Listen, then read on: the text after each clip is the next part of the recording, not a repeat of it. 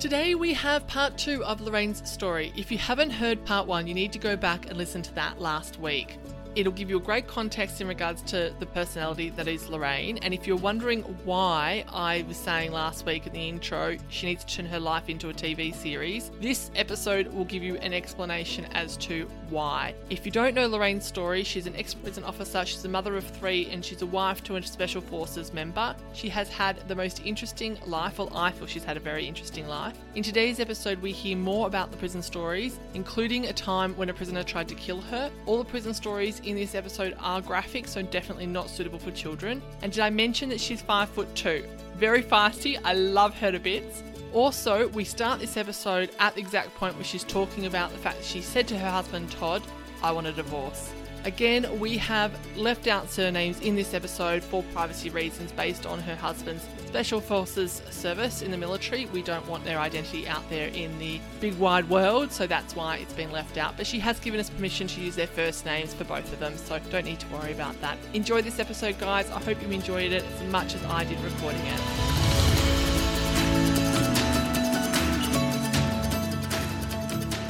Welcome to One Moment Please, the podcast where our guests take a moment to tell their stories of how they've overcome adversity to achieve success, and you take a moment to tune in. So bring on the inspiration.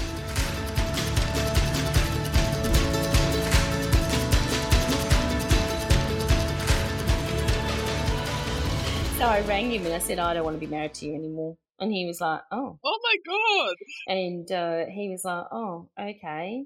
And um, yeah, so we separated. And he was in Townsville, I was in Perth. Um, lived the high life in Perth while I was here. And um, and then I sort of like realised that you know I, I did love him. I did. I was just I was just such an impulsive person, so impulsive that I would just make these snap decisions and do it, and not really have any thought to other people's feelings. Um, so yeah, so anyway, I worked I worked and worked in Casuarina prison, and uh, Todd finally got a posting back to Perth. To he'd been posted to Special Forces SASR here at Swanbourne in Perth, and he rang me and he said, "I'm coming back to Perth." And I said to him, "I hope you're not doing that for me." And he was like, uh, "He was because by then I'd already also uh, started divorce proceedings." And Oh um, and he was like, "No, no, I'm doing it for myself." And I was like, "Oh, okay." So anyway, um, he came back to Perth, and yeah, this is this is a bit romantic. He's never done anything this romantic since, but um, I was about to uh, go to work. And I was doing a was I doing night shift? I can't remember. Anyway, there was a knock at the door. I was living at home with my mum and dad, which was really difficult. Um, and there was a knock at the door, and he'd driven all the way from Townsville to Perth in three days by himself Wow, to make sure, yep, to make sure it's huge. If you're not in Australia, that's like other sides of the countries, In Australia It's- is it's a enormous. Four and a half thousand kilometre drive, and he had Yeah. done it in three days. Oh. and he wanted to make sure that he got to my mum and dad's house before I went to work. And he, I, so I answered the front door, and um, and I was really surprised. I was like, oh, oh, okay. And he stood there and he said to me, he said, I'm not divorcing you. I love you, and we're just going to have to work this out. Oh. And yeah, so my heart sort of melted then, and I thought, yeah, you're a keeper. oh. so You gotta um, love the story where the guy fights for the woman. yeah, you do, you really do. And he's done it for me, like that type of thing. He's done that twice now. Um, so which is really nice. So yeah, so we ended up getting back together, and we um, his mum and dad never liked me ever. Um, and not till we've been married like 25 years and God knows what. And um, so he told his mum and dad that, oh, that's right, because I was going into hospital the next day because I had I'd suffered most of my life with endometriosis. So I'd had to go I had to go in for another operation. And he was like, I'll take you to the hospital, I'll I'll look after you. And so um, whilst um, I was in hospital, he rang his mum and dad to say that he was back in Perth. And they said, Well, where are you? And he was like, Well, I'm staying with Lorraine because they knew that we had separated. And I'm staying with Lorraine. And they turned around and said, Why? And he said, Well, because she's my wife. And they went, Oh, God, yeah, well, she's not worth it. That's that's basically what they said to him. And he said, Well, if you're going to talk about her like that, because I had said to him over our marriage, Your mum and dad don't like me. And they were quite rude to me on many occasions, you know. Um, and and he said, Well, if you're going to be like that, he said, I, I'm not going to talk to you. She's my wife. She's always going to be my wife. And that's it. End of story. So, um, so he never spoke to his mum and dad for, wow, a, oh. a good couple of months.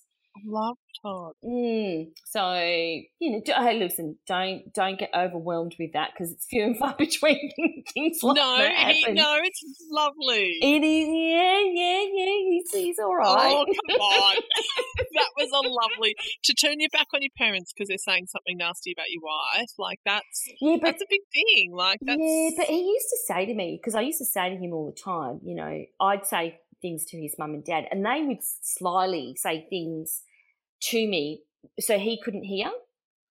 So, yeah. and then I'd say to him, "Oh, your mum said," and he'd go, "No, nah, she's that's not what they meant," or his dad, I you know. Think, I Ooh. think everyone's had that. I've my my husband's had friends like that. They'd be like, "She doesn't like me." He's like, "No, she just doesn't know you. She likes you fine." Yeah, mm-hmm. I know. Yeah, exactly. Mm-hmm. I know. Yeah, mm-hmm. yeah, exactly. And that's yeah, that's what it is. So, but they he just never got it. Um, because when we when I um when I left Townsville and he rang his mum and dad to tell them that we separated, uh, for our wedding present, they bought us a, a secondhand fridge. And, you know, not that it was massively expensive, but a secondhand fridge because we didn't have one.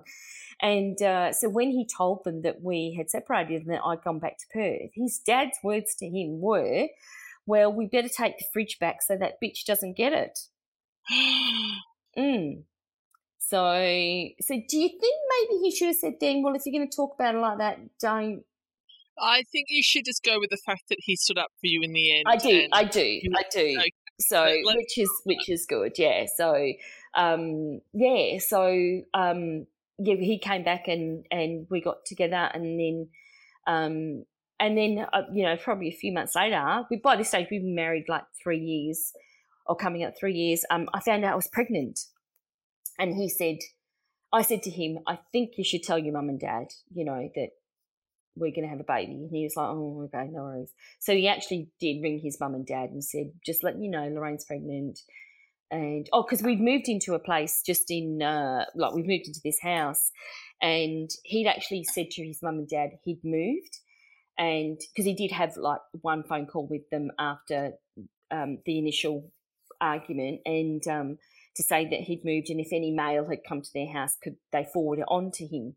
And um, yeah so he said this is our address. We've moved into this place. And they turned around to him then even then and they said to him oh so i suppose you're paying for that? And todd goes it's got nothing to do with you. Who pays for what and uh, they went, oh yeah, because you know, basically, I was useless and a no hoper, and basically that was it, you know.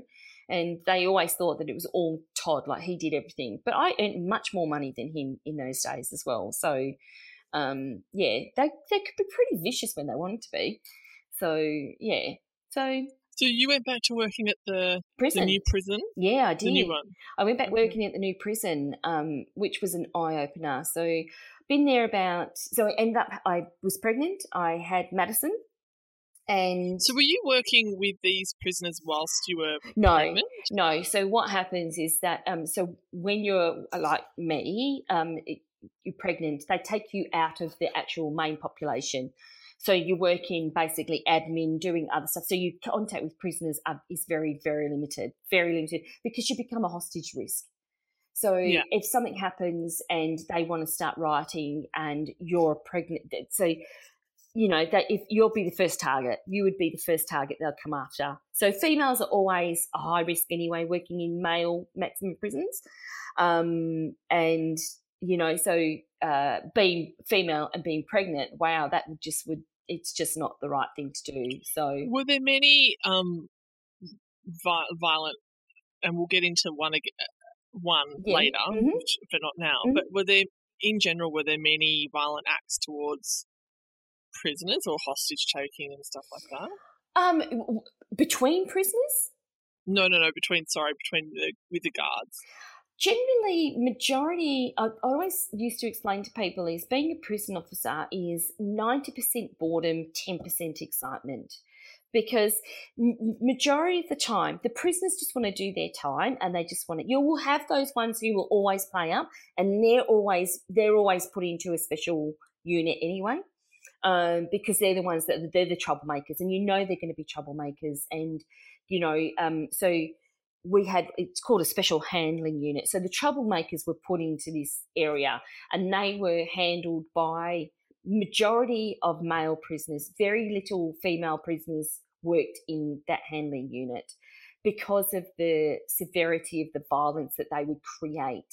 You know, Mm. so um, so you would have a special uh, group of uh, officers predominantly male, who would work in those units, and they were big guys. They were big, big guys. I'm, I said I'm a little. I'm, I'm strong. I'm really strong, but you know, and I'm fast, but And feisty. and feisty, and I would fight, you know, tooth and nail, whatever happened. But um, you know, you've got to you've got to be aware of of your limitations. You really do in those environments. You know, so you're pregnant. I'm Todd's- pregnant.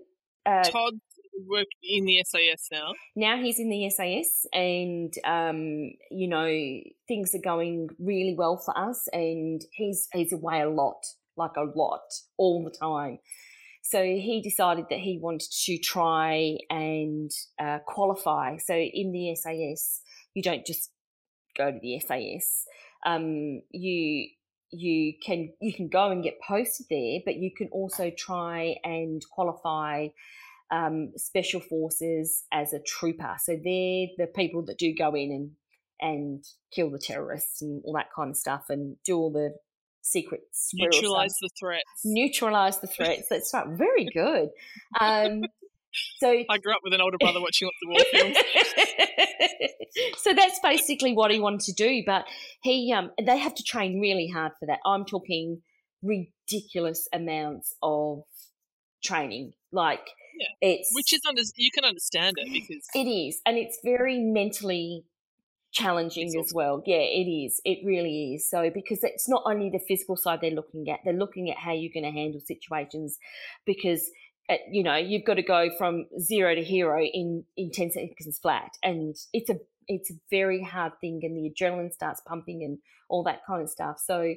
Um, yeah, so he was training really, really hard for that. Um, I think there's a bit of a misnomer that, particularly that knife, you know, that pointy end of things in the special forces. I think that people think that they're, I don't know what's the term, knuckle draggers or whatever, but they're actually really intelligently, like, like super intelligent people because they Yeah. have to assess those situations. very quickly, very, very Yeah. quickly. And you know, when you think about what they have to do, and I think it always made me laugh because, um, I mean, my husband's only five foot ten. He's he's not massively tall or anything, and you know.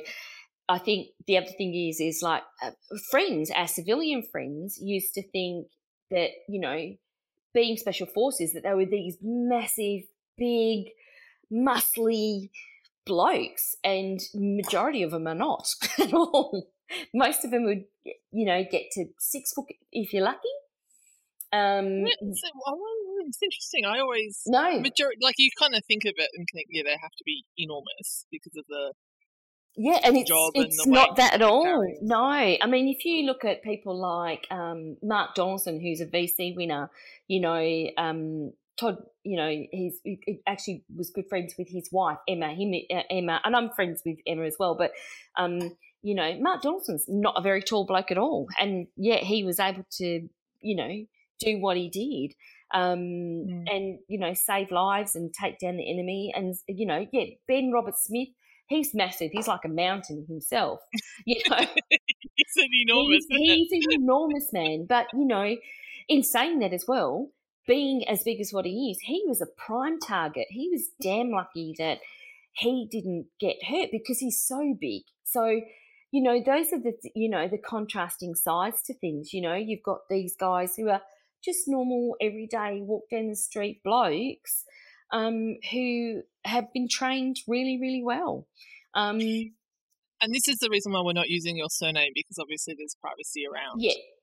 Yeah. Yeah. So, and that's the thing is that, you know, these guys, they, you have to have, I never get this word right, anonymity, anonymity. And, yeah, I can't say that. you know what? yeah. They have to be secret. Yeah. yeah. I, so I always get stuck on br- brewery. Brewery. I can, I can do brewery. it's got alcohol in it. I can do brewery any day. No worries. I don't know why. I get my tongue twisted. And then I mean, I can never do that word, but they you, have to work in the shadows. They do. Yeah, they do because um, you know, it's some people are, and, and that's the weird thing is that I'm not very good with faces. Um, I'm good with names, but I'm not very good with faces. So I, I look at people and I, and they go, oh, it's you, and I go, mm, I don't know who you are. And I have, I've met him three times, and I'm like, oh god. Where you know, some people are really good with faces, especially when you're talking about terrorists and you know bad people and all that kind of thing. They study some of these guys for, you know, weeks. Yeah, exactly, months, years, sometimes. You know, so yeah, so they do stay in the background with their work. So, so he was working really hard with that, and he he went off and did what they call uh, what they call selection course, and he actually. Um, I, I just had Madison, and she was only probably about three months old. Um, and uh, he'd gone off to do the selection course, and he pulled himself off. He got injured. He hurt his back, and um, he couldn't feel his feet for like six weeks mm. because they carry so much weight, and you know all that kind of stuff. So he uh, he was really disappointed in that, and then he tried it one more time, and he was just like, "No, nah, this is this is not for me." And the other thing is, is Todd's a family man, so he he also saw what the other guys were missing out on, like their kids growing up and certain things. So so he st- he really desperately wanted to stay special forces because he loved that kind of work. So he was fortunate enough to be able to create a niche for himself in special forces, in signals, in communication, and um, and that's his primary work um, that he did. So, as we're all aware, 9-11 happened, and mm. um, I by then I had three little kids, um, and so 9-11 happened, and then Todd had gone away um, January of 2002. And uh, oh, yeah, so 9 11 happened, what, 2000? Yeah, 2000? Yeah. yeah. 2000. Yeah, I'm, I do, yeah, 2001 or something like that, and or, or whenever. It's not bad. We should know that. We should know that, yeah. shouldn't we? We just like eh, know the 9/11, just the year. Mm. Yeah. So, um, so, so obviously, doing what they were doing, a lot of the guys were deployed. You know, it was not a very nice time um, that was happening, and uh, I really didn't think that Todd would go anywhere. So in uh, in the January, um, he went away because they had the um, the G Summit here in Queensland actually, and so that and the Queen was coming to this one. So um, prior to her coming, they all came. They came over here. They had to do their training to make sure no one killed the queen and all the you know dignitaries and that that turned that turned up. And so mm. he was here for three months. And um, so he'd been here, yeah, yeah, um, three months, and he came home. I said, so that was in the January. So he came home, and I so I hadn't seen him for three months. He walked in the door on the Tuesday night, uh, he got up for work Wednesday morning. Um, he was at work by seven. He rang me at eight and said to me, I'm going away. Um, and I said, Where are you going? And he said, I'm going overseas. He couldn't tell me anything. And I was like, Oh, mm. okay. I said, When are you going? And he goes, Friday. So this was on the Wednesday morning. And um, I said to him, Oh, because the kids hadn't seen him either. So he came home Tuesday night they were already in bed. He'd got up for work and gone to work by the time they got out of bed, so they hadn't seen him. So I was I was like, oh, okay. How old are they? Uh, Maddie was. Uh, I want to say. So it was 2000, 2001. She was eight. She was eight. Yeah. She was eight at the time. She was eight. Ethan was six, and Mackenzie was four. Right. Um, so uh, I said to him, "Oh," he goes, "I'm leaving Friday," and I said, "Oh, okay." So, so I'm going to come back home. I'm going to pack my stuff, and um, he said, "I also need to bring some legal documents home. I, ha- I have to sign over all my stuff to you, um, power of attorney, blah blah blah." And he and I said, "Oh, okay, no worries. This year we can get that done." Then he rings me 15 minutes later and said to me, "So you got to remember, I'd only seen him for a couple of hours, literally. He we, he came home that night, seen him for a couple of hours. We went to bed. He got up. He went to work. Um, you know, so that that was it. And I said, and I hadn't seen him three months prior to that. So, um, so yeah, so I he rang me and he goes, uh, plans have changed. I'm going um, on tomorrow. And I said, what? He goes, I'm leaving tomorrow. And I said, you can't, you know, you've not been home. You've barely been home. And he said, I'm leaving tomorrow. I need you to do blah, blah, A, B, C, and D. He said, I'll be home at lunchtime. He said, can you go and get the kids from school? Um, so I was like, oh, okay. And he said, then he said, I also need you to ring my mum and dad because I want to see them before I go. And I knew it was pretty serious by then. I was like, oh, okay, no worries. And and he said, or maybe you want to call your mum and dad and get them to come over as well. And I was like, oh god, that's even worse. If you're saying my mum and dad as well, you know. Um, yeah. So he came home on the Wednesday um, at I think it was about one o'clock, and he brought all this stuff home with him, and we had to I had to tick it off, and he had to go through it methodically, make sure it was all there, blah blah blah, all the rest of it, and then um, I, I went and got the kids from school. I got them all, uh, other than Mackenzie because she wasn't at school. Um, I went and got Maddie and Ethan. had to pull them out of school, and I had to explain to them that Daddy was going away for we didn't know how long. We really had no idea. And you remember they hadn't even seen him for three months prior to that as well. So even though you know Mm. physically he'd been home, they they knew that Dad had come home the night before, but they were asleep, and Mm. Dad had already gone to work by the time they got up. So they hadn't seen him in three months. So I I said, you know, Daddy's got to go away again. And Maddie was old enough to understand, and she was like, well, where's he going? And I said, unfortunately, he's got to go, you know, and help, you know, get some bad guys, basically, Mm. because kids don't understand what war is or anything like that. And um, and Ethan just thought, oh, it's great. I don't have to go to school. He didn't really understand anything. And Mackenzie, of course, didn't understand at all. She was four. So, so my mum and dad turned up. His mum and dad turned up. Uh, we had to sign all these legal documents and and everything, and everything was signed over to me. And the next day, um, I dropped the kids off at my mum and dad's, and um, they said goodbye to their dad. So that he he spent all that time. He he went back to work that afternoon, dropped all the stuff off, came back. We spent all that time with his mum and dad, my mum and dad, and the kids. And then the next morning, we dropped the kids off at my mum and dad's, and I drove them to the airport. And so technically, I'd only seen my husband for 36 hours in three months, and then and then he left, and he jumped on a plane, and I didn't see him, see him again for another six months. How hard was that for the kids though? Because you've got three kids, and they two of them don't understand. Yeah, They're saying, "Where's Daddy?" It's. I think that I think it was a blessing in disguise, really, that they didn't understand because kids don't have a definition on time. So Mm.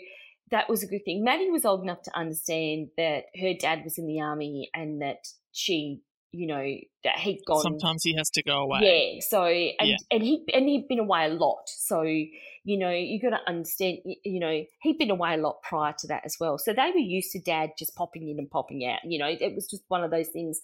You know that they're used to, and they used we used to like him literally going to work and not coming home sometimes for you know three or four weeks. And then he'd just turn back up again. It was, that was just the norm for us, you know. So it's a pretty weird life. It goes, oh, dad's home. Oh, dad's yeah, gone. it's a very strange life. So, you know, dealing with that, I think the the toughest thing for me when he went um, was not knowing whether he would come back. You know, because you just you we didn't know. I mean, it was so aggressive. It happened. You know, the world was going crazy because of all this terrorism and stuff like that.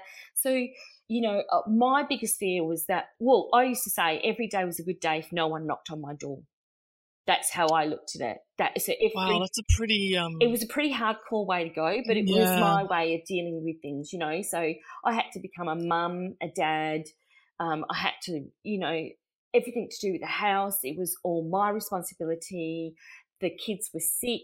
I mean, fortunately, I was only working part time at that stage, so I was still able to keep my, you know, my finger in the pie and have some sanity outside of the house. Um, but you know, when you've got three kids, and you know, if one of them gets sick, all get sick. They don't. It's not just one that gets sick. They all get this knock-on effect and and stuff like that. So that was really, really tough for me. Like really tough. And and you know, I, ha- I have to admit, you know, I drank a lot in that six months a lot because it was my coping mechanism. It was, you know, and people would say to me, you know, how are you? And I go, great. But really, I wasn't. I wasn't. I wasn't good at all. I was just. I was barely getting by. You know. do the women rally? Like, do the wives, um, of the soldiers sort of rally around each other and be like, okay, let's, or is that just something that you see in the movies? Um, you know what? We didn't live um in army. Uh, in so a lot of them have villages that uh, annex off the barracks. You know, there's certain areas that will annex off barracks. So, and lots of families live there, you know, especially if they've got no other family around for support. So they move into the defence housing. One, it's cheaper to live. Um, and two, it's, you know, it, it is for support, really. Um, so, but we didn't do that because we're Perth people. We actually bought our own house. So we didn't live near the barracks. We, you know, um, we didn't because oh, I had my family here. Todd's family lived well in Perth, I should say. You know, Todd's family was in Perth. My family was in Perth. So we had that family support type thing. So and we bought our own house. We always wanted to have our own home. So, um, so I didn't have that connection that a lot of army wives do. Um, and I chose not to have that connection. Being in the army myself, I I used to get a lot of flack from army wives because if you worked with their husbands, a lot of them would believe that you're having an affair with their husband all the time. Mm. They go, "Oh, girl, you're you're you know you're staring at my husband. You know you," and know just think, yeah, he's definitely not my type. You know, and they you know so they always had this dislike for females in the army, the army wives, because they felt threatened you know, because you'd have to work with their husbands and go away with their husbands. And, you know, you were away with their husbands sometimes, you know, five or six days running, probably even four or five weeks. You know, you were away in the same vicinity as them, you know, and in their head, it's like, well, is he going to have sex with her? Is he going to, you know, that's the way they mm. thought. And I didn't like that because I had been the target of some of those things. And, um, you know, it was very unfair on females in the army because, and don't get me wrong, it happened, it did happen, but um, so I chose to, you know, to just have as normal life as possible. And but I, I mean, by that stage as well, when that happened, I I'd finished at the prison, so I, um, in 1990 okay so i have to go back to one part when i was working in kalgoorlie prison um, there was a, a prisoner who um, was an Indigenous prisoner, and he was gay, and um, he he got picked on by one of the prison officers, and I don't believe in um, I don't I don't like bullies. I really don't, you know, and you know this one prison officer bullied this this prisoner because he was gay, and you know it wasn't fair. So when the prisoner made a complaint about the prison officer, I was interviewed and they asked me whether what the prisoner was saying was true. And I said, yes, it was, because he made really derogatory comments and, you know, really had to go at this prisoner. And so I was disliked a lot because you just didn't job on your fellow prison prison officers. You know, you just didn't do that. But in those days as well, it was very much um, uh, no matter what, you know, even if the prison officer was wrong, you just didn't, you didn't, you, you didn't job them in. You didn't go against the grain, so to speak. Mm. Um, but I'm not like that. If it's if it's wrong, it's wrong, you know. Um, and uh, so so I ended up being disliked by not all the prison officers, but some of the prison officers. And this other prison officer, he was an asshole. He really, really was. You know, he had that power hungry type attitude and mm. treated treated prisoners like dirt. You know, terrible.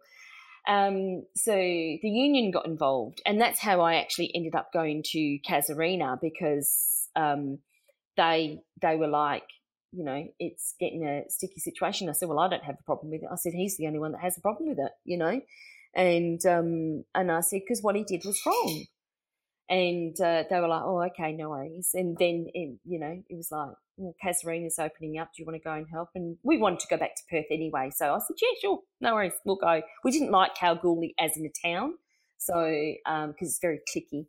Um, so anyway, back to the story. So uh, this, I was at uh, Prison and I was working with the vulnerable and disturbed prisoners and also the pedophiles. Um, and I worked in the hospital. So prisoners who had HIV, who, you know, were mentally ill, who had addictions. The pedophiles had their own um, uh, wing because they were separated from the general population because they used to be attacked all the time. Um, and that's where they did their, um, well, they say reprogramming. Don't think it ever really worked. Um, and so I was working in the hospital, and the prisoner that I had stuck up for at Kalgoorlie Prison happened to come into Casuarina Prison. He had been um, brought into the prison. He'd just been charged with um, rape of an 80 year old woman. Oh, and not only how was that was that when he was out or did he no, get released and then he, re- he was released he was released he was re- and reoffended? and reoffended. And the worst part was is that he was hiv positive. So he um oh that poor i know it's it's horrible isn't it? So um he um so he had to be segregated in the hospital because back then that you know, was 90, 90, no, 95, 96. Yeah, it would so have been. The treatment, the treatments aren't as good as what they no, are. No, no, exactly. And also, people because he because he because um, there's a law in WA. So if you're a known HIV person and you have not told one he raped someone, but if you haven't told the partner that you're going to have sex with that you have HIV, that is classed as an offence. So because it you can die, you it's it's your it, you know it's it's basically and I, murder. And I think back then as well because the medications weren't as mm. as good. It was a. De- I mean, you know, it's not so long after the eighties. It was a death sentence. Exactly. It was still uh, well, you know, still you know very. Oh gosh, HIV. I mean, now no one. It's like coronavirus, isn't it? Everybody can get it, and you know, there's so much now. I mean, we've come so far, but also he was he was very volatile as well. He was a really volatile prisoner, um, and so he he was in the hospital. So he was segregated. He was um, he wasn't the only one. I have to admit, though, we had probably three or four prisoners who were HIV positive. Um, so he had to be segregated in a particular wing. So they were lucky. They had these really nice rooms. They had, you know, they had the best of everything. They were, yes, they were segregated from the main population, but they still had 30 other prisoners that they could interact with in the yard. And, you know, nothing stopped them from, it was just main population. And also, he was a really um, well known, he, he was a prostitute as well, a male prostitute. So, within the prison, outside as well. So, okay. um, and that's when the law came in with HIV, is that you had to let all your partners know that you were HIV positive. So, and he didn't care. He didn't care. He would, if you were HIV positive, you had to use protection as well, and he refused. So even he was going out having sex, knowing he was HIV positive, and he was not using protection. So, so he's a not a very nice person. no, not a very nice person. So anyway, I was working in the, prison, in the hospital there, and I'd been working there, wow, probably about 12 months. Um, and he, he caused me a lot of problems over that period of time. We got into a few scuffles over that period of time. And then uh, one day, um, he, it's like a child really, he had a tantrum and uh, threatened to kill himself. And I was like, okay, whatever, you know, because you don't always take those threats seriously because half the time they don't do anything anyway. And um, so I was in the control room or the office area, and um, and because I I refused something, can't even remember what it was, and uh, I uh, one of the other prisoners in that particular wing had come down and said, "Oh, boss, boss, you know." Blah blah blah. He's just um, cut himself up and there's blood everywhere and rah rah rah. So I pressed the emergency button. So we raced down there, and he was standing there with a um, uh, a blade, and because they have them, it's not it's not uncommon for them to have razors and things. You know, they have to shave and the mm. rest of it. And he had slashed his wrist, not very good, I have to admit. He was pretty pathetic at that. And um, so, because you do, oh, look, after you've worked in that environment, you, when people go, oh, I'm going to kill myself, you, and I used to say to prisoners, if you're going to do it, make sure you do a really good job. And I used to actually say to them, up this way, not across, up, you know? Lorraine! because you knew when they, when 99% of the time, if they were telling you they're going to kill themselves, they never would. It's all about attention. It's it's tantrum chucking, you know. And if you gave in every time that they would do that, honestly, you just may as well give up your job. You know, they they they overrun the prison type thing. So you just and you you know you get very good at picking at whether they were serious or not. You know, you really would. Um, so as I went up there. There was blood everywhere, and um, we got into a scuffle because I had to try and restrain him. And he tried to stick his bloody because um, he cut his. So what he'd done, he'd slit his wrist across crossways. wasn't a very deep one, but you know the fine arteries, the blood comes out a lot, and you know it's. Yeah.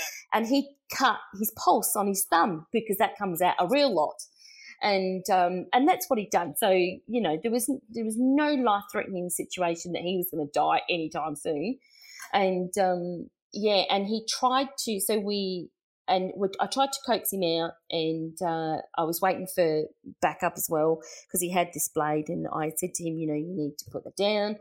Anyway, we ended up getting into this. He put the blade down. We ended up getting into this scuffle, and he tried to stick his blood into my mouth, like tried to infect me with his HIV blade. Yeah. So I never thought anything of other than I go and you know clean myself up. I go and have uh, wash my mouth out, you know, all the stuff you have to do, and then go and have HIV tests for the next three months. Um, I was I was really lucky. Um, I, I it didn't get you know I didn't get infected. Um, however, he then he then targeted me. Everything that was done, it was targeted at me. Like he would be fantastic for any other officer that was on duty, but as soon as I came on duty, he would play his face up.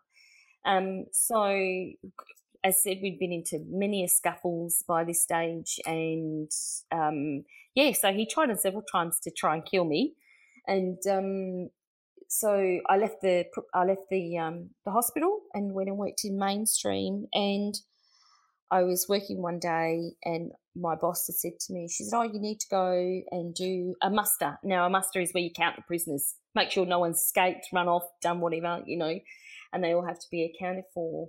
And um, I literally had this panic attack.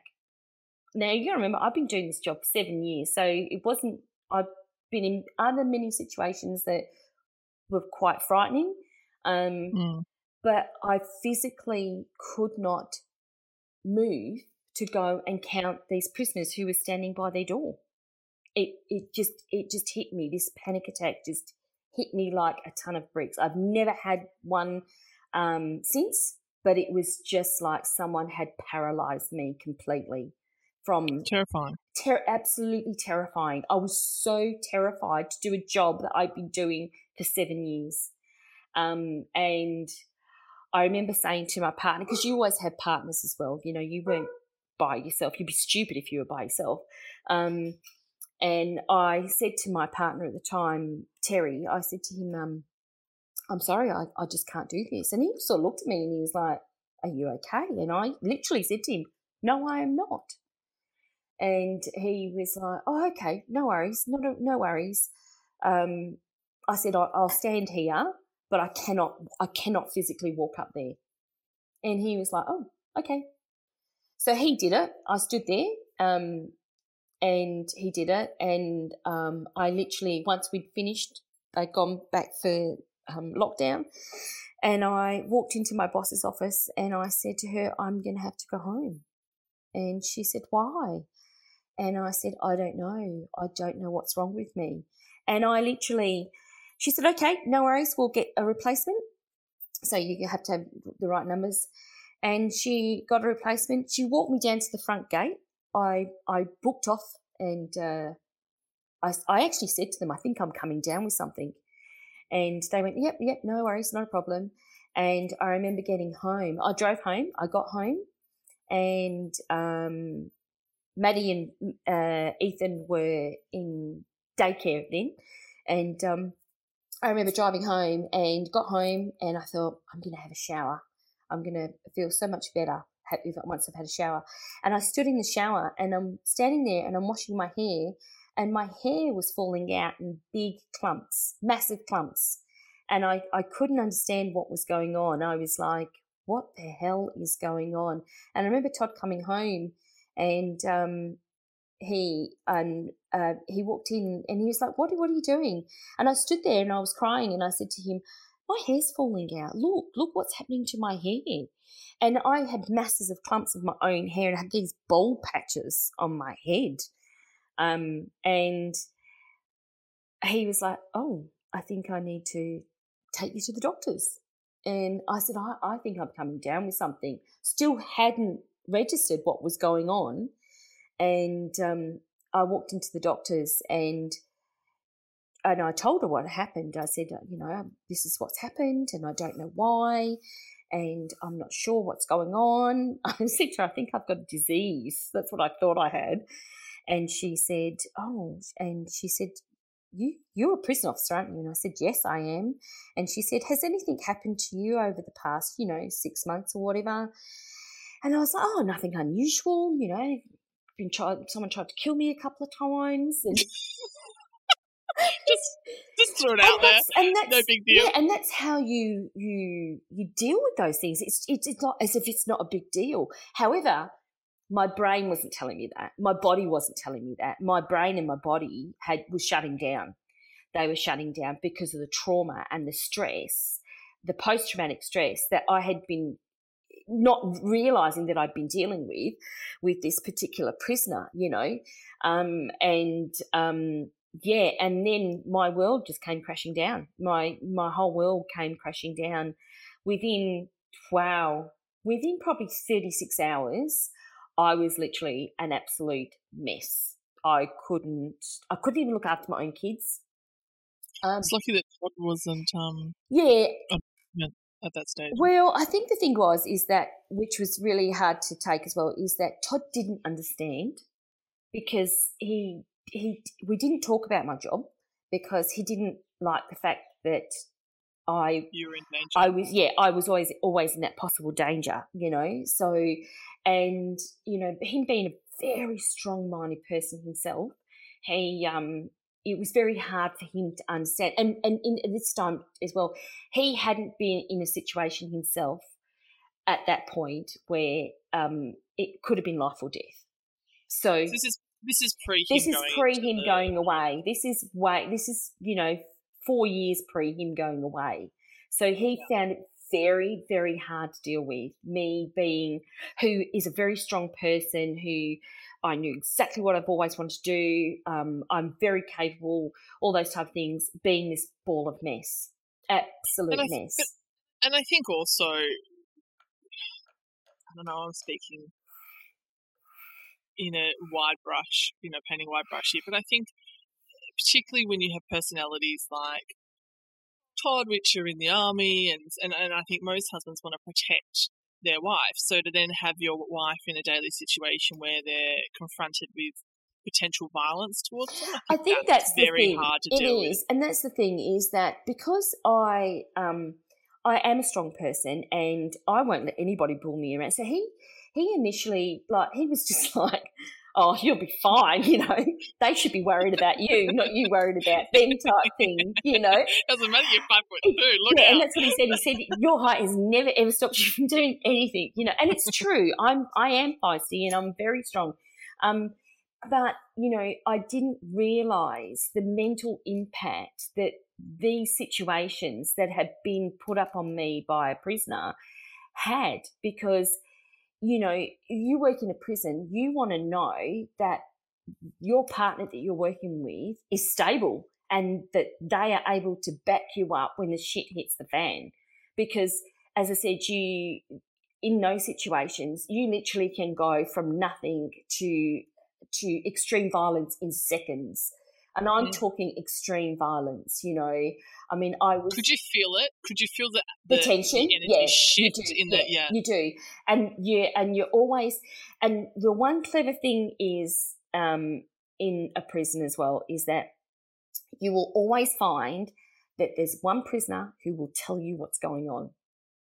You'll always have that rat. Oh, that's good. So you you have you have information. You will always have information of stuff that's happening.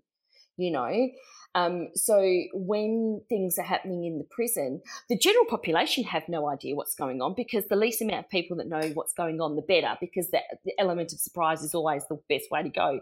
You know, um, so, but if you have got prisoners who have gripes against particular officers or particular prisoners and something's going to happen, you are always going to get wind of it in at, at some point. I mean, it might only be 10 minutes before the actual incident or whatever, but you are still going to know, um, you know, that something's going to go down and it's going to go down quickly.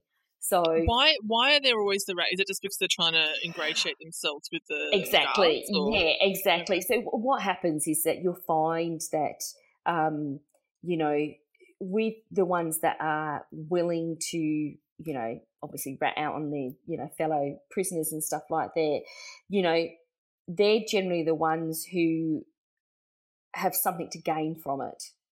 You know, whether that be um, they're trying to get a job in another area or whether, you know, up for parole whatever it is you know so there, there's always going to be a gain for them. They, they, they never do it uh, you know just for the goodwill of it. It never ever happens but you know you always find that there's something you know they're going to give you something but they want something in return. So you know whether that will be um, you know extra they want their tv taken out of their property you know but it's been rejected because of whatever reason um, and you go okay okay, I'll see what I can do. You know, and it's not, it, it is that game. It, it, it does get played. So, um, you know, so those. So your hair's, mm-hmm. so your hair's falling out. Mm. Todd's, Todd's going, I don't understand how to deal with this. Exactly. So, um, you're saying I don't know what's going on. I'm not. I didn't know what was going on. So my doctor actually said to me, she said, "I think you are suffering from PTSD, and um, you need to go and see uh, a psychologist, a psychiatrist, and psychologist know. It's like, oh, I'm not crazy. Dare you? I'm not crazy. And um, she was like, no, no, you're not crazy. She said, but obviously there's trauma there and it's affecting you physically and mentally. It's affecting you.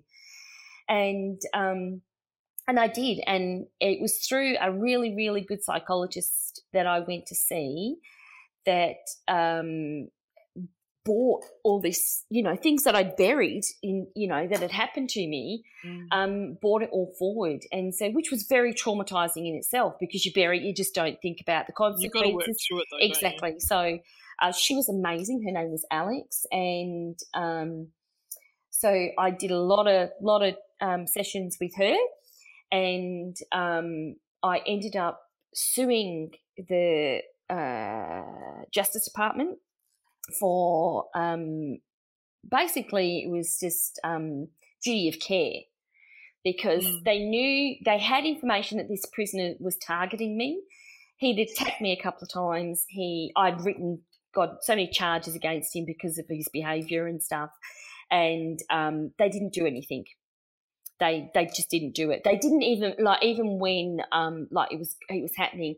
The best thing, well, what they should have done was removed me from the hospital into another area, and then he also should have been shut down and said, yeah, okay, this is, and they would have charged, should have charged him and blah, blah, blah, and, and all the rest of it. But they didn't because he was suing the Ministry of, or the Justice Department himself, or Department of Justice, I should say.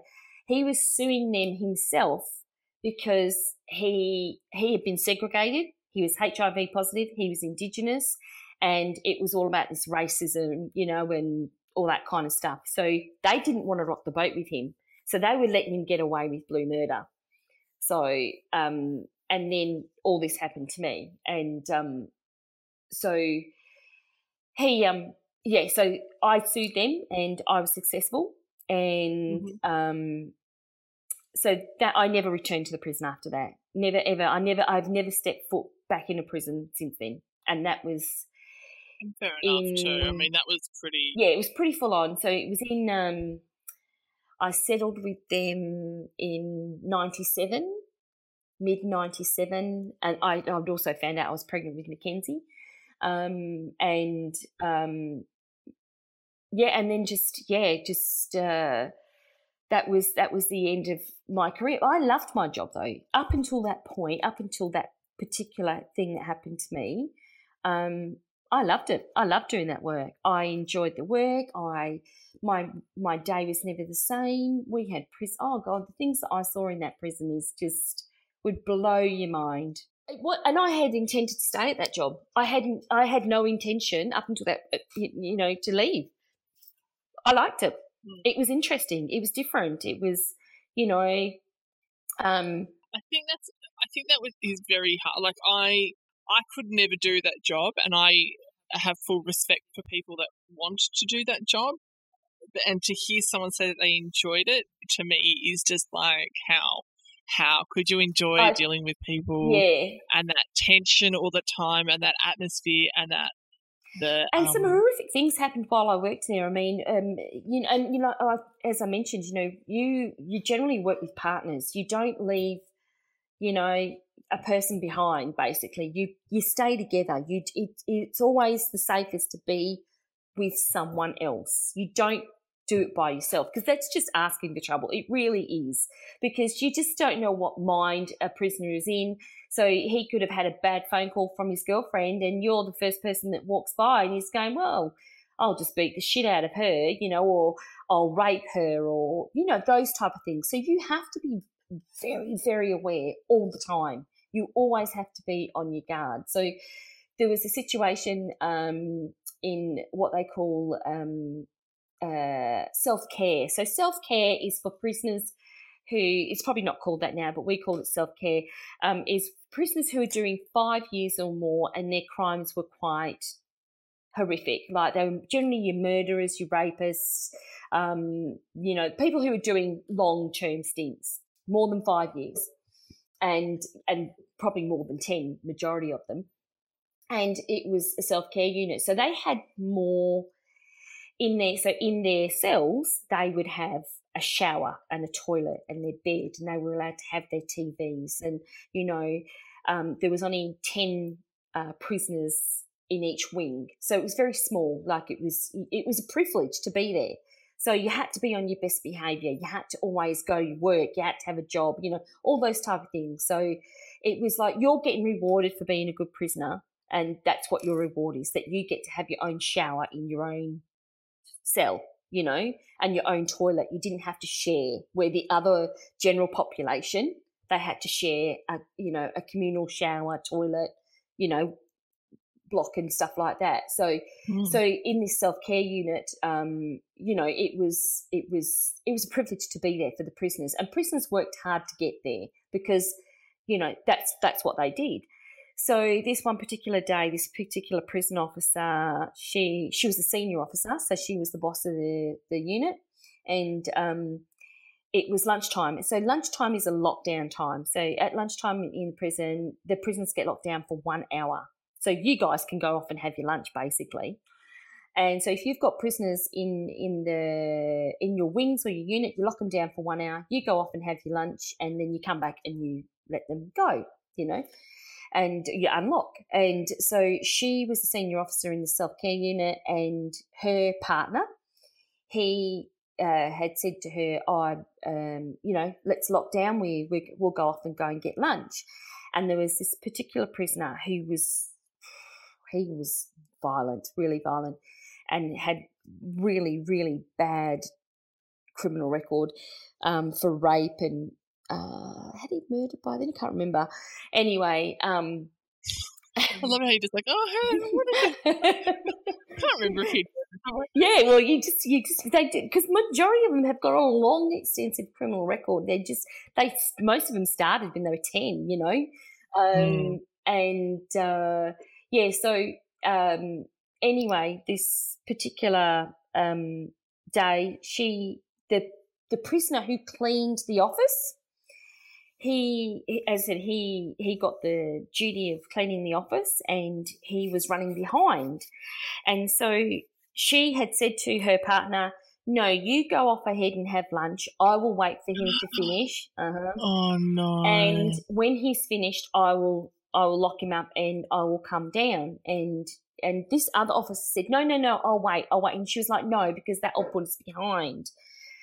Anyway, he ummed and ahed, and in, it, he'll have to pay for this for the rest of his life because he it will be on his conscience. But anyway, he did. He left.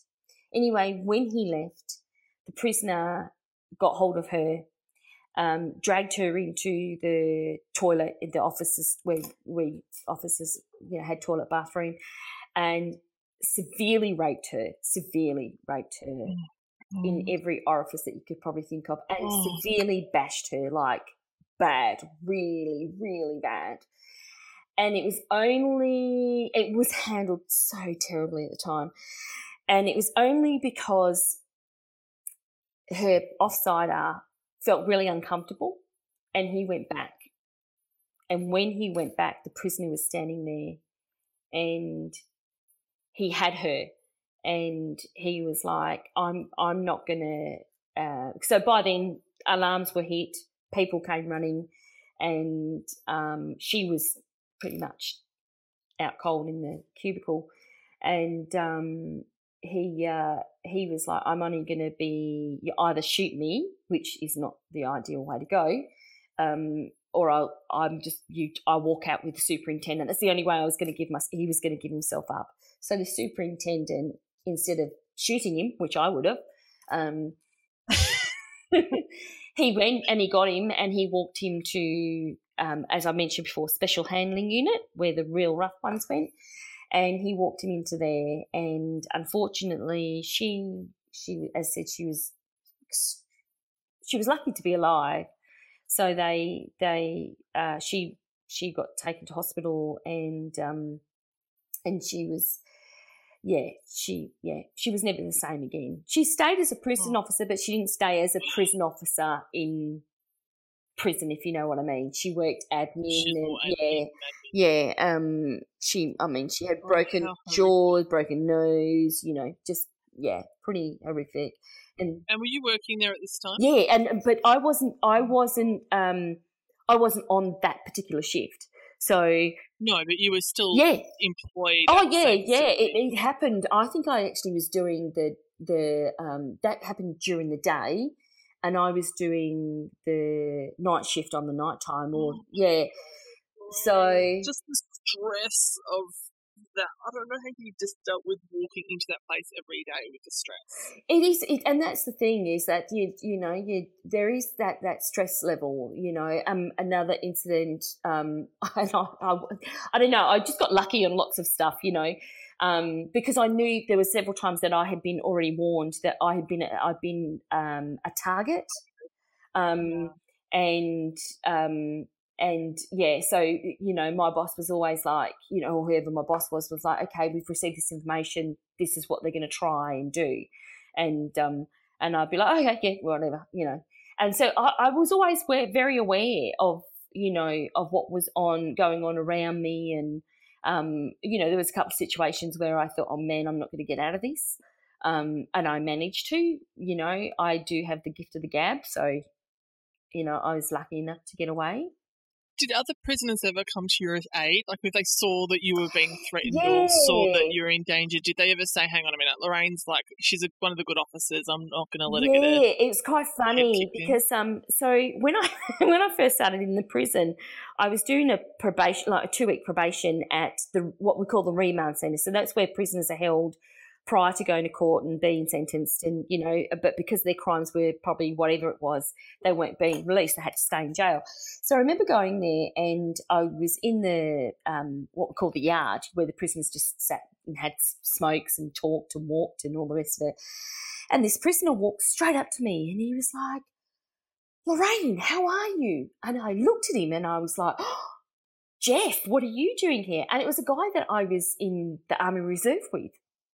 And oh my god, I know. And I was like, wow, okay, um, yeah. You're in a maximum security prison. Was, what did you do to get yeah, here? Well, that's what I said. I said, uh, what are you doing here? And we, we like we had only met a couple of times with Army Reserve. You know, we weren't best buddies or anything like that, but we knew each other. You know, and um. he said to me, I was like, What are you doing here? I said, yeah, Unfortunately, you have to call me boss or miss or you know and he was oh yeah yeah yeah no worries no really really nice guy really nice guy.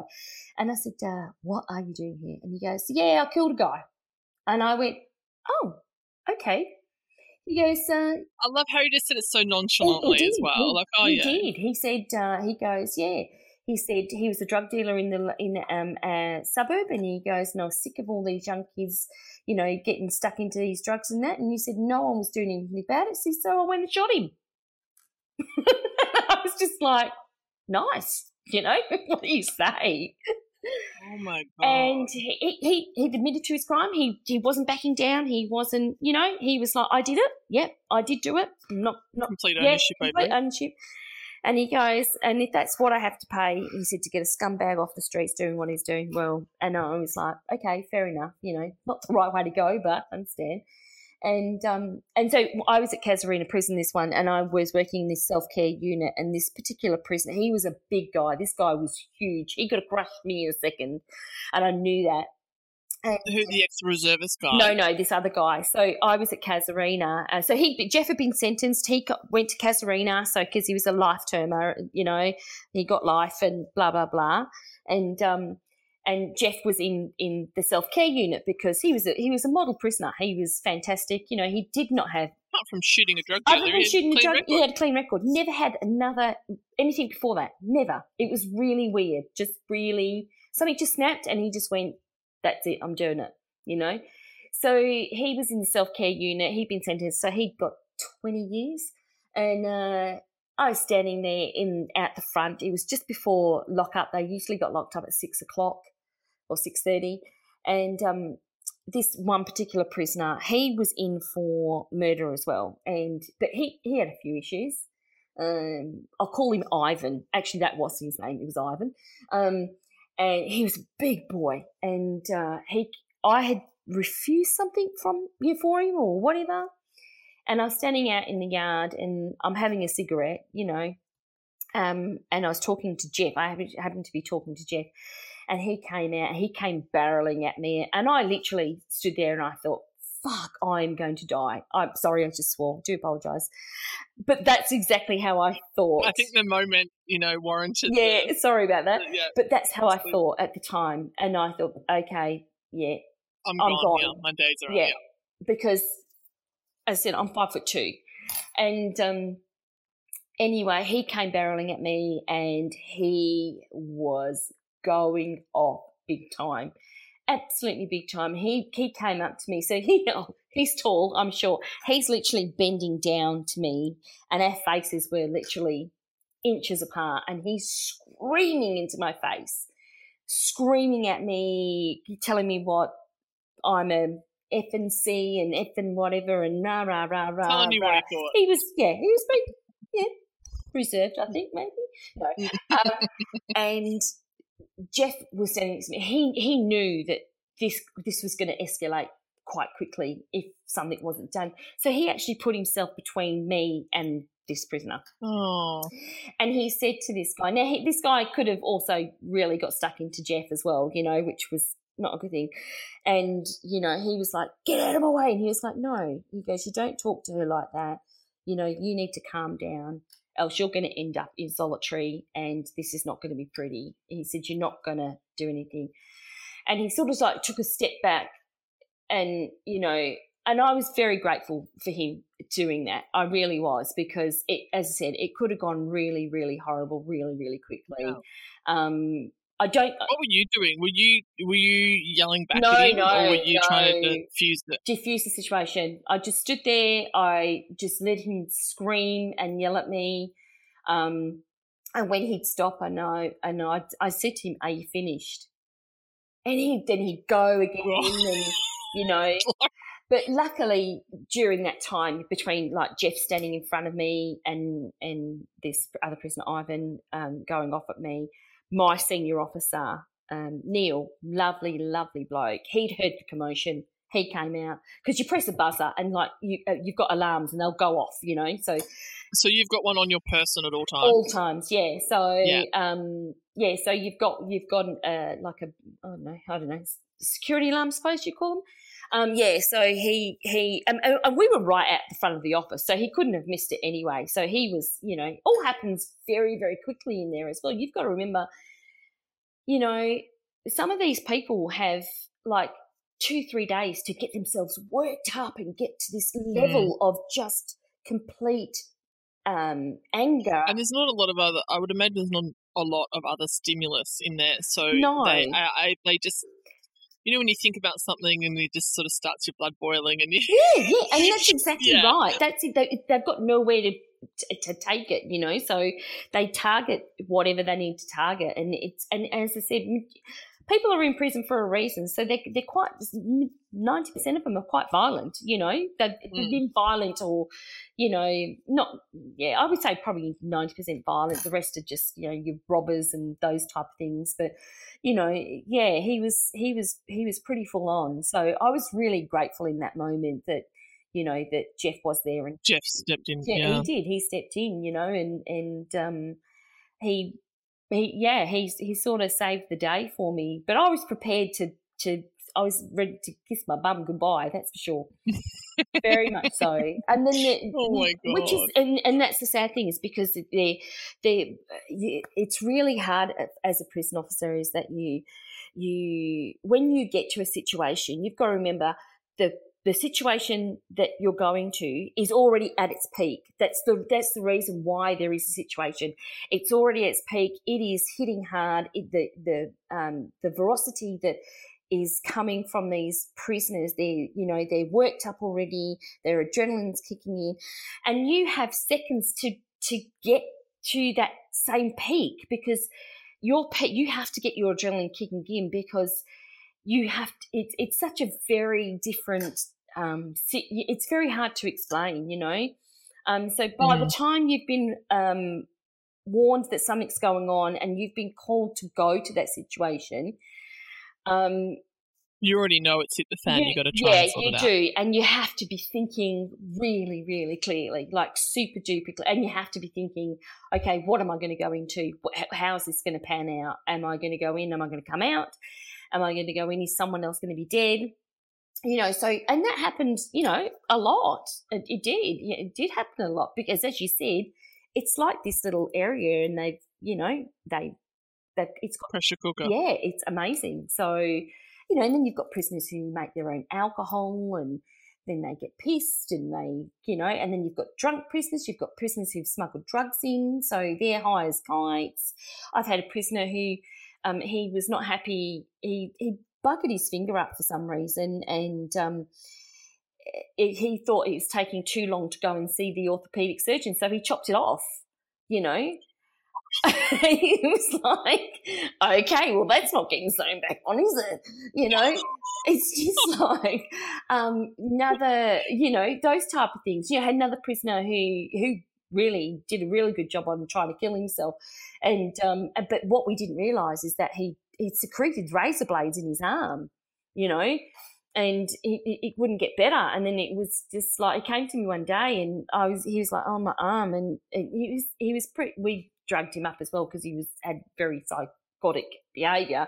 And um, I was looking at his arm, and I was like, "What the hell's that?" And then it was just realised that it was a razor blade that he'd secreted in his arm. You know, um, we had um, uh, we actually had a murder in the prison when I was working there.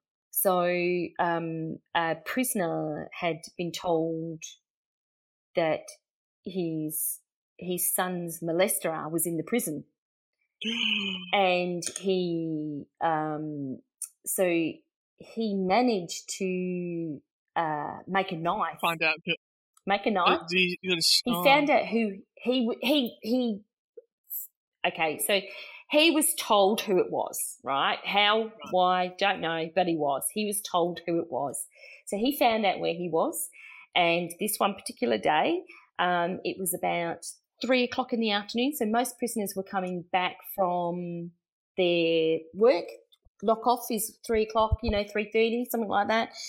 And most prisoners were coming back from work, and this particular prisoner was coming back from the supposed pedophile was coming back from his job, and the father of the child, who supposedly was molested by this guy, um, had made a knife, a very very sharp knife. And anyway, as the the um, prisoner was walking back to his room, the attacker he grabbed hold of this prisoner and he stabbed him and he slit his throat and he slit his throat and was actually severing off the head. Oh my god! By the time officers, oh my god! Yeah, by the time the officers got to there, the head was almost severed off. The only thing that was keeping it on was the spinal cord. Um, oh, that's revolting. Yeah, so um, yeah, and he he gave himself up easily. He didn't didn't fight the officers, didn't nothing like that. Dropped the knife. He was happy. He was dead.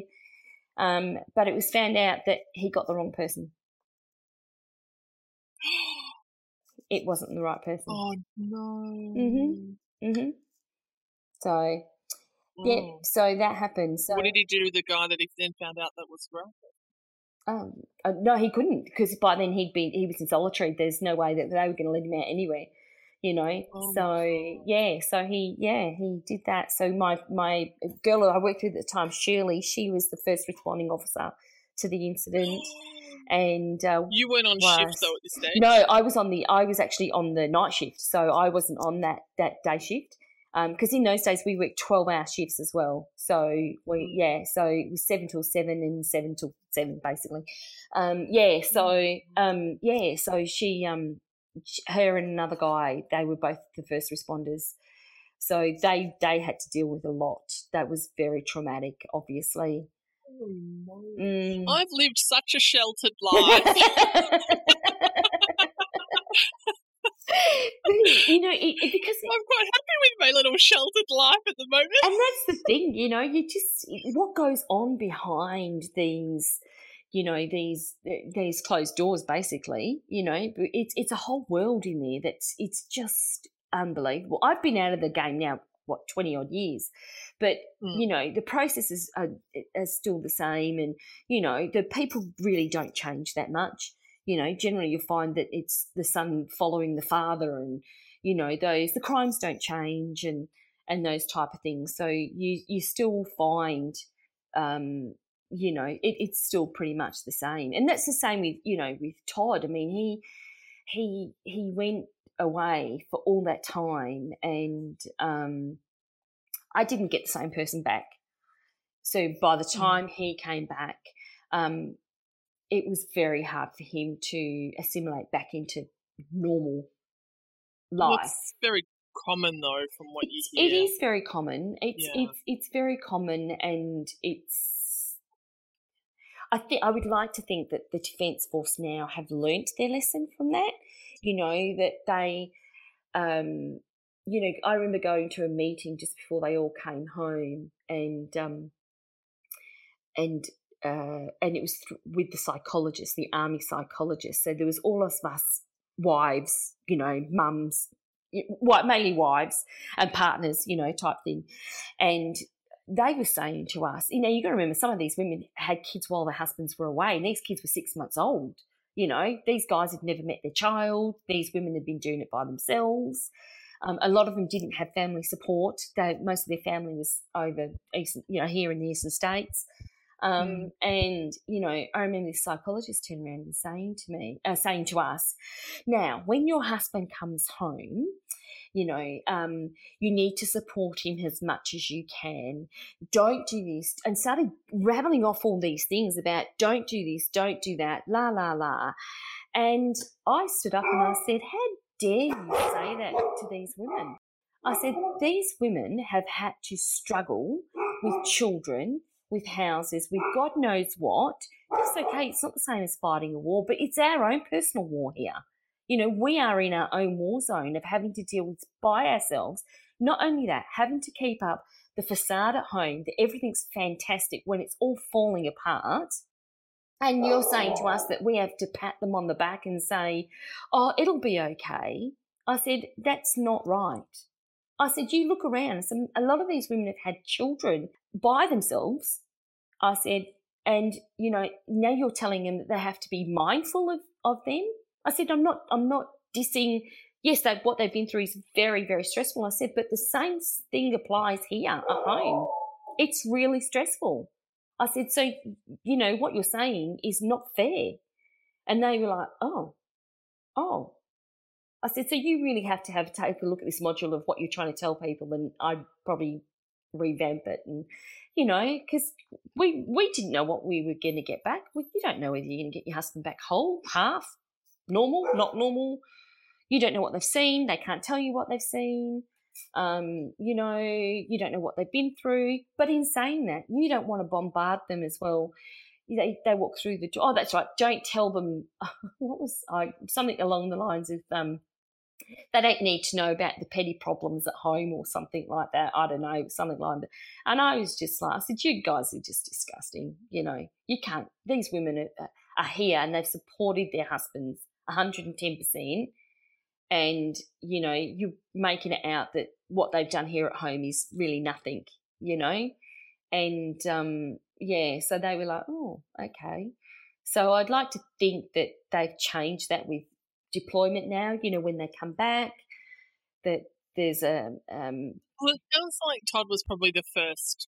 They were the first Almost round. They were first wave. they were- yeah, that went over there. They were the yeah. first round, you know, and and so realistically, for five years after that, um, I think we worked it out. In five years, we'd only been together fifteen months. In five years, Wow. because he was away so much. He was always away, so um, th- that that took its toll on us, on our marriage, um, and took its toll on the kids as well Mm. because they were getting older. They were becoming more independent, and Dad was just like an in and out. That's it. That's all they could sort of acknowledge that we won't. Not that we won't talk to Dad, but let's just not bother asking Dad anything because he's not going to be around long enough to follow it through, if you know what I mean. So Mm. it was it, even when he was home, the kids wouldn't go to him and ask him something, and he, and he was angry as well. He was very distant and very angry. So it was a really really tough time for us, um, but we got through it. I mean, we did. Todd, you know, did the right thing. He went to counselling, and you know, and worked through you know some of the stuff that he issues that he had and um, and he's he- it's made him much better and stronger. And you know, we we've got a a good relationship, and and um, we actually like being around each other now. That's always a good thing in a marriage. yeah, but I mean, it was as I said, it was tough on the kids because they just. You know, they they sort of rebelled in in the fact is that they wouldn't tell him anything because they were like, well, you're not here. Mackenzie struggled the most. She, even at a young age, she was four when he left, went away, went left, he went away. Um, and um, so even um, when she was in primary school, she would say, Dad abandoned me. He abandoned me. Oh, and so she always had this really, um, they've always had this sort of, not now, but when she was younger, very tumultuous relationship, very much so. Um, Do you think, though, I mean, that would have been very hard on him because he's going away, he's doing his job, he's mm. fighting for his country, he's and he's leaving his babies and his wife at home. It was, yeah. Like, but his way of dealing with it, he like if they if they fight back or they'd argue with him or say hurtful things to him, you know, go, I don't love you or I don't like you or those type of things, he'd go, I don't care. Instead of instead of acknowledging, going, look, I, I get it, and I'm really sad to hear that but I love you, he would go, I don't care. He's, yeah. It was I, his I way of, of, of, emotionally not allowing, dis- yeah, ex, ex, disconnecting from exactly. So yeah. yeah. So if he yeah. got called away, that's not going to that's not going to impact on his way of thinking. So, which is what had to change. I mean, that really, really had to change a lot. I mean, Ethan, when Todd came home um, after being away for so long, and he was only six at the time, he um he went to school, and so um I um he'd been away, and he, this is so funny. I just laugh at this every time, and um I Ethan went back to school, and um he's he his teacher said to him, and, and how how are you, Ethan? How's it going? Ethan goes, I've got a new dad. and she was like, oh, so and so she came up to me. She says, "Oh, have you remarried? And I went, no, why?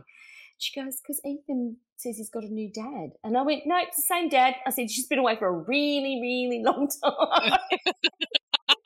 did they know that he was yeah, the they did, yeah. And they were like, oh, okay. Because obviously I I didn't because Ethan went to a special school because he had Asperger's and and oh, he's got autism and um, I mean he's fantastic now. He's 25, works FIFO, and you know he's he's learned his strengths and his weaknesses and all that. He's an amazing young man. Um, he, um, you know, he he used to get picked up from home um, in a bus, and I used to hate it, even though it was great for him to go to this school because it was, you know, ten kids in a class, two teachers, those type of things, and it was a special school. And but I used to hate him going in this bus because I don't know what you remember as a kid, but kids who used to travel in those orange buses were, we used to call them window lickers. They were the retards. And, you know, people used to. Oh, all right. I never called anyone in well, I'm talking about my day and age. That's what we used to do. Oh, and I used to think, oh my Perfect. No, no, I think it's pretty much all over the country. And so everybody like so in the in the my day, my, when I was growing up, anybody who was on an orange bus, right, was the retards. They were the disabled people, and um, and he used to get picked up in this orange bus. And I remember the first day he got picked up, and and I remember saying waving goodbye. He was happy to get on the bus. He was like, "I'm going on the bus. I'm going to school. I'm really happy." And I sat there and I sobbed, and all I could think about was like, people are going to call my son a retard. That's that's how I, I thought about it. And I struggled with that for so many months. But he was always such a happy, happy kid. Nothing bothered him. He had that amazing ability, I suppose, being Asperger's, autistic, whatever you want to call it. They, they don't care. They do not care. You know, he's got no filter. He says the most inappropriate things. Um, things that you, uh, uh, growing up, I used to have to say, mate, you cannot say that. And he'd go, why not? he'd think it and he'd say it, and I'd go, mm, mm, mm, mm, mm. Um, and uh, I'll tell you a funny story. He was about 14, and um, I can't believe I'm going to tell you this. Anyway, he's about 14. Being recorded. Careful. No, no, I know this. I know. But um, I I gone out on a girls' night out, and uh, or we've gone out with friends, me, Todd, and friends, and one of my friends hooked up with one of Todd's friends. Anyway, they came back to our house. We all went to bed, and that was fine. Not a problem. You know, that's not a problem at all. They're grown ups, not a problem. And the next morning, everybody wakes up, and, you know, we're in the kitchen, would you like coffee? Would you like breakfast? Blah, blah, blah. The gentleman who had hooked up with my friend, he'd already gone home. And my girlfriend came in, you know, she came in the bedroom, came in, and she was like, oh, you know, bit of a hangover. Yeah, yeah, yeah. And Ethan. Can't believe he did a dawn dash after all of that. Sorry? Can't believe the mate did a dawn dash. Oh, yeah, yeah, yeah. Not uncommon. And, um, yeah, so anyway, Ethan comes out of the room and looks at my friend. I won't say her name or anything. And he goes, You had very loud sex last night, and I heard it. I, I looked, and I, she looked, she went bright red, bright red. And I was like, Ethan. And he, he was like, It's true. And I don't want to hear that again. And I was just, I didn't know. I know she was thinking a, a, whole open up and swallow me now. And I'm standing there and I'm just looking and I was just like, I am so. Well, you just dissolve it. I, oh, you did dissolve into laughter. You I like... did. I laughed, but I was trying so hard to hold it together. I really was. And I was, I was like, oh my God. I didn't know where to look. I didn't know what. And I, I turned around to my friend and I said, I'm so sorry. And she looked, she was so good about it. She looked and she looked at Ethan. She said, I'm really sorry, Ethan. If it happens next time, I promise I'll be quiet. She was so good about it. And I was just like, oh, and she's still to this day, like, we have a laugh about it. She goes, Remember when Ethan? And I was like, Yep, I remember that one. She goes, I will never, ever, ever forget that. And yeah, so he comes out with things like that. Not now. He's older and he's learnt that that's not the right thing to say. But yes, he used to come out with some real doozies. So yeah, so him coming out with strange things when he was little was not unusual. The girls used to cringe, you know, when he used to say things, and they used to go, "Oh my god, he's so embarrassing!" but he can't help himself; he just does it, you know. So um, yeah, but he's grown into a gorgeous young man. He's really lovely, very very nice young man. So I'm very oh, proud of him. So yeah, so oh, we get honestly the things that we used to do, and and um, I remember when I when I first started in the prison, I I I was a probationary, as I said, I was probationary and I was working in the remand centre. I was doing my probationary with my friend. Her name was Sim, so we were partners, and I got to go and do the what we call the court run. So that was going to pick up the prisoners from the lockup and bringing them back to the remand centre, and I and um, me and my partner Sim, she was as short as what I was. So it was quite funny, us two shorties walking around. And um, so I went to the lockup um, and we were getting prisoners from the lockup. And what you did is the prisoner, you take a prisoner out of a cell and you would pat them down. And you know how you see on TV how they pat them down and all the rest of it. And so you had to do that with each prisoner prior to putting them into the van that took them to the prison and I was trying to be really meticulous and, and thorough of doing this pat down and made sure that oh no I was doing the right thing. and Brad Robinson, I remember this guy's name. His name was Brad Robinson. He was my SO at the time, and um, he was like, you know, make sure you get the cuffs. You, you know, make sure you get down, down those legs because they can hide. I was like, yep, no worries. So this prisoner is standing up against the wall. His hands, as you know, see on the TV, hands against the wall, legs spread. And I so I patted around his collar, down the arms, cuffs, all the patted, patted, patted down. Get down. He's all, all he's wearing is like um like a, a wind cheater and tracky pants and sneakers. And and we got them to take off their sneakers because we have to check sneakers, socks, and all the rest of it. And um, so I'm patting down, get there, and so I pat around the waist of the pants, right? Because you've got to make sure there's nothing secreted in the, the waist of the pants. And, and as I go down to pat down the legs, I um, so I we were taught that you run your hands down the legs, right? So you pull your hands down either side. What I did is that as I pulled my hands down, his tracksuit pants came off oh, down, no!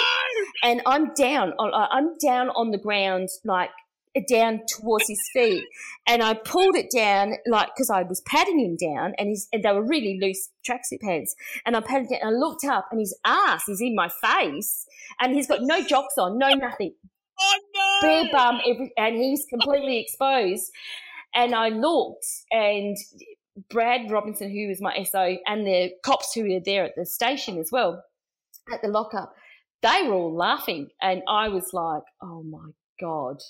And this prisoner's still standing there. He didn't say a word, not, not a word. And I've got his bare bum in my face. And I, so I grabbed his tracksuit pants and I pulled them back up over his waist and everything. And I sort of touched him and went, thank you very much. And I was so embarrassed. I just didn't know where to look. And they're all laughing their heads off. They thought it was hilarious that, you know, I'd done that. And I was, I was like, I'm not doing another one. I'm not, I'm not going to do another one.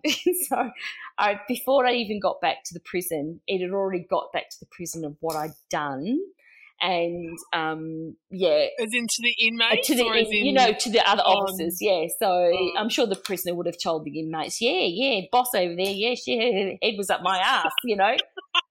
like great and wanted to see yeah exactly. So but i was just i just could not believe i'd done it. I was just, i was trying to be really good and really meticulous but yeah and and yeah they came down. And and the thing was he as i said he had no jocks on no nothing. He was just bare up right there in front of me. I was like oh my god. So it was uh, one of those things that i just had to live with. And it was brought up many times over my time working in the prison. Oh actually the one that yes yes, I am. I'm the one that did that. Yeah. So, yeah. So it was quite funny. So we had good times as well in the prison because you you um you create a really strong bond with the people that you work with. You know, because uh, what you see and what you do is individual. No one out on the outside world who don't who doesn't do that job understands it you know. Well, that's understandable, though. It's, I mean, it is such a different world. It is a really, really different world. But that's the same. I've got, I, you know, I've got two worlds. I've got an army world that I I belong to, and yeah. and I used to have a prison officer's world, you know, and so I I've lived in the army world now for the past thirty five years. So that is Todd's still active. He's still very active. You know, now he's you know doesn't go away, which is great. But in saying that itself, it, that's another thing that you have to learn to um, do again because so used to him not being home, so used to him coming in and it's out, and then they're home and they're not going mm. anywhere. They just go to work day in, day out, and you're like, I don't like this. I've got my own life. I do my own thing. I don't answer to you used to running the household. I'm used to, I'm used yeah, I don't have to. Yeah, well, that's the thing. I don't have to tell you what I spend. Not that I've had to tell him what I spend anyway, but you know, I don't have to explain anything to you. You know, and so that was something that we had to learn again is to, um, you know, live with each other and and like each other. You know, because lots of marriages fail after certain times. You know, we've we've had mm. our bad times. We, you know, we've separated when we hit the 20 year mark and that's when sort of the, everything sort of came to a head about what had happened, you know, when he was away and all that kind of stuff. So it had sort of it, it hit this this point. The kids were teenagers, and I felt like I had, you know, four teenagers instead of three, and I had no. But I, I think that all relationships have ups and downs. I just think that his work probably made extra stress and other aspects of of certain things. Definitely, and I think the other thing is is that you know I, I am very aware of the tough things that he's been through. Um, I do, yeah. and I I um, and you know we he doesn't tell me he doesn't can't talk about it and all those type of things and i and that's fine i don't ask i've learned not to ask you know i just don't ask anything i just say how's your day gone and it was like yeah it's okay you just don't ask because they can't tell and you that's hard and that's hard because you want to kind of be that unit together and hmm. support mm. and be like, okay, let me help you do whatever, and they can't tell you. Now, I think the good thing was is because I had been in the army that I understood the stresses that were already happening anyway. I was very mm. understanding of that that lifestyle. So I, mm. I I know lots of friends of mine who, or people I know who married, who were civilians and married army, um, couldn't handle it you know, they get to that stage where, you know, their husbands would go away and they'd be away for months, weeks, you know, months and months of time. And then they get to that point and go, right, this is it. I, I can't do this anymore. You've got to get out of the army. And you're like, hang on a minute. You married him whilst he was already in the army. It's all fun and games to start off with. You're like, yeah, it's all lovey dovey. All the reality kicks in. And, you know, and that's the thing is that they aren't going to be home. That's their job. They go off and do this job. That's the job that they chose. You know, as, as the saying goes, you chose the army, the army didn't choose you. So you mm. have to be very aware of, you know, you can't blame the army for what's going on because you chose that lifestyle and you chose to marry someone who's in that lifestyle. What, knowing being married to somebody that's um, gone on multiple deployments and is in the army and yourself being in the army, what do you, if you, if you had a, okay, I, I don't live that world, so I'm not a part of it. What is it that you get very frustrated about with the general population when they have opinions about things or misunderstandings? What is it that you would like to be like, like to say and say, okay, this is actually what it, the reality is? The reality is, is that um, you are lucky enough to have an opinion because people like my husband make that possible. Yeah.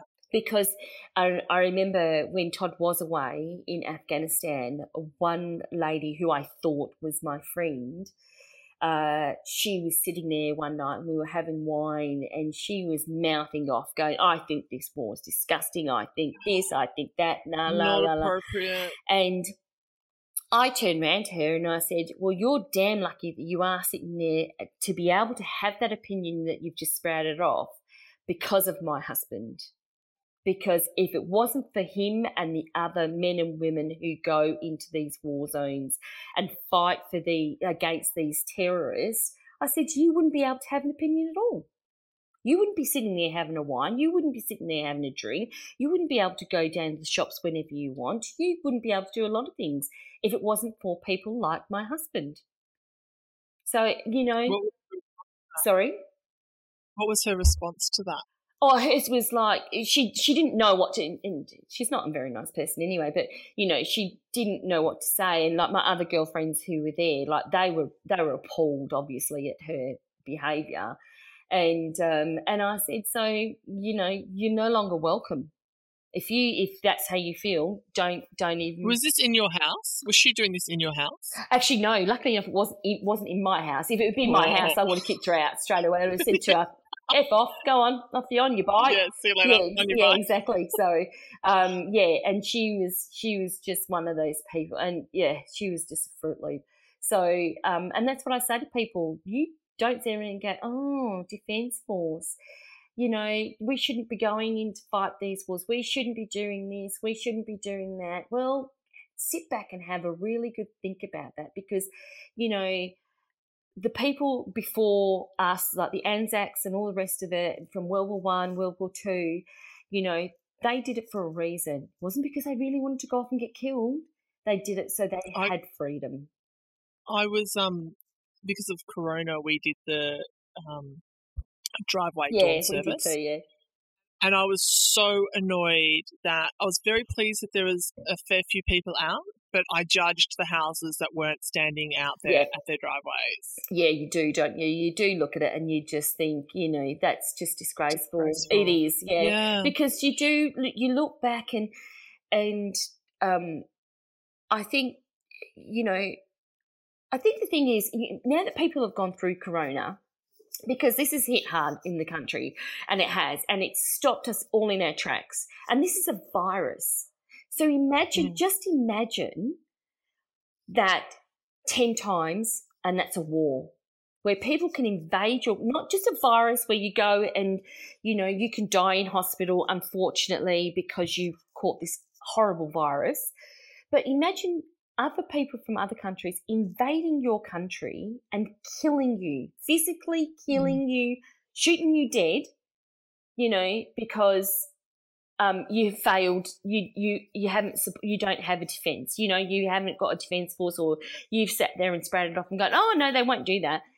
Many wars, you know, have been started by you know arguments and things like that, and you know, and to sit there and then go, it's like like America complaining about Donald Trump, who I just think's the most useless person in the world. You know, don't complain about him because if you didn't vote, then it's your problem that you've got him as a president. I think I think a lot of the time if you don't agree with the war, you should still support the soldiers and the Exactly. troops because because half the time they don't agree with the war either. Well, not only that, they don't have a choice whether or not No. they're going or where they're going. So support them. Yeah. You don't have to, you know. You don't have to support the cause, but you can support them. You know, and Mm. that's the thing is that, and that's what a lot of people forget is yes, uh, you know, soldiers don't say it, but you know, you go in there, you just think, oh god, but they're not supporting. They're not going to war because they want to. They're going it to to fight for freedom, to be able to have that, and for you know, Queen and country, so that their kids and their grandkids can grow up having have a free, have a free. yeah, exactly. And that's that's the sad part when people don't support these veterans and and things like that. And and I think that's that's the confusion, and it's getting lost. I think as well as time goes by.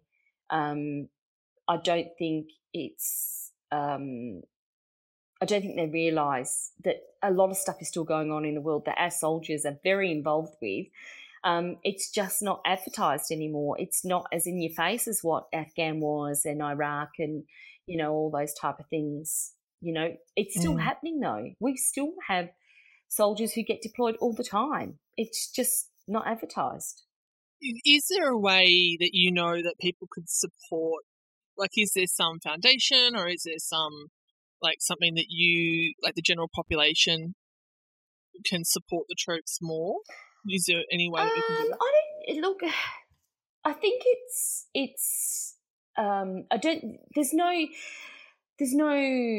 Um, you know, organisation that you know for that type of thing because when you're when you're currently serving, you do have that support. You do. I'm I'm lucky enough to also say that both of my daughters are in the army, and um, which was really strange for us because um, my youngest daughter went in first. She was the one that was like, "I'm going to join the army," and and I was like, "Oh, that's great." You know, I, I was I was just so so proud, like that she chose to do that, and she loves being in the army. She loves the army lifestyle. She loves it. Um, you know, she's doing a bit of a job change thing at the moment, so um, which is fine because you don't always, you know, the job that you go into is not always the one that you want to stay in. So, which is fine. But she loves the overall lifestyle of the army. She, yeah, so very lucky. And and it was really funny because when Mackenzie joined, um, Madison, my our eldest daughter, she.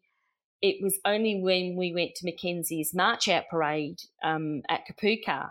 Um, so we went as a family, and um, Madison, we were at Melbourne Airport coming home, back going back to Perth, and um, Madison turns around to me and she goes, "I'm joining the army," and I was like, "Beg your pardon," and she was the last person that I expected to join the army because she was all about her hair and her makeup, and you know, all Did she this- tell you before she en- enlisted? Like you said? she was literally, I'm, I'm not exaggerating, she was literally, um, sorry, Oscar's barking again.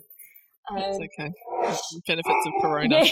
Everyone's at home. Um, she was literally. Um, we we had driven from Wagga Wagga back down to Melbourne, and we were we dropped the car off. We were at the airport, ready to jump on the plane.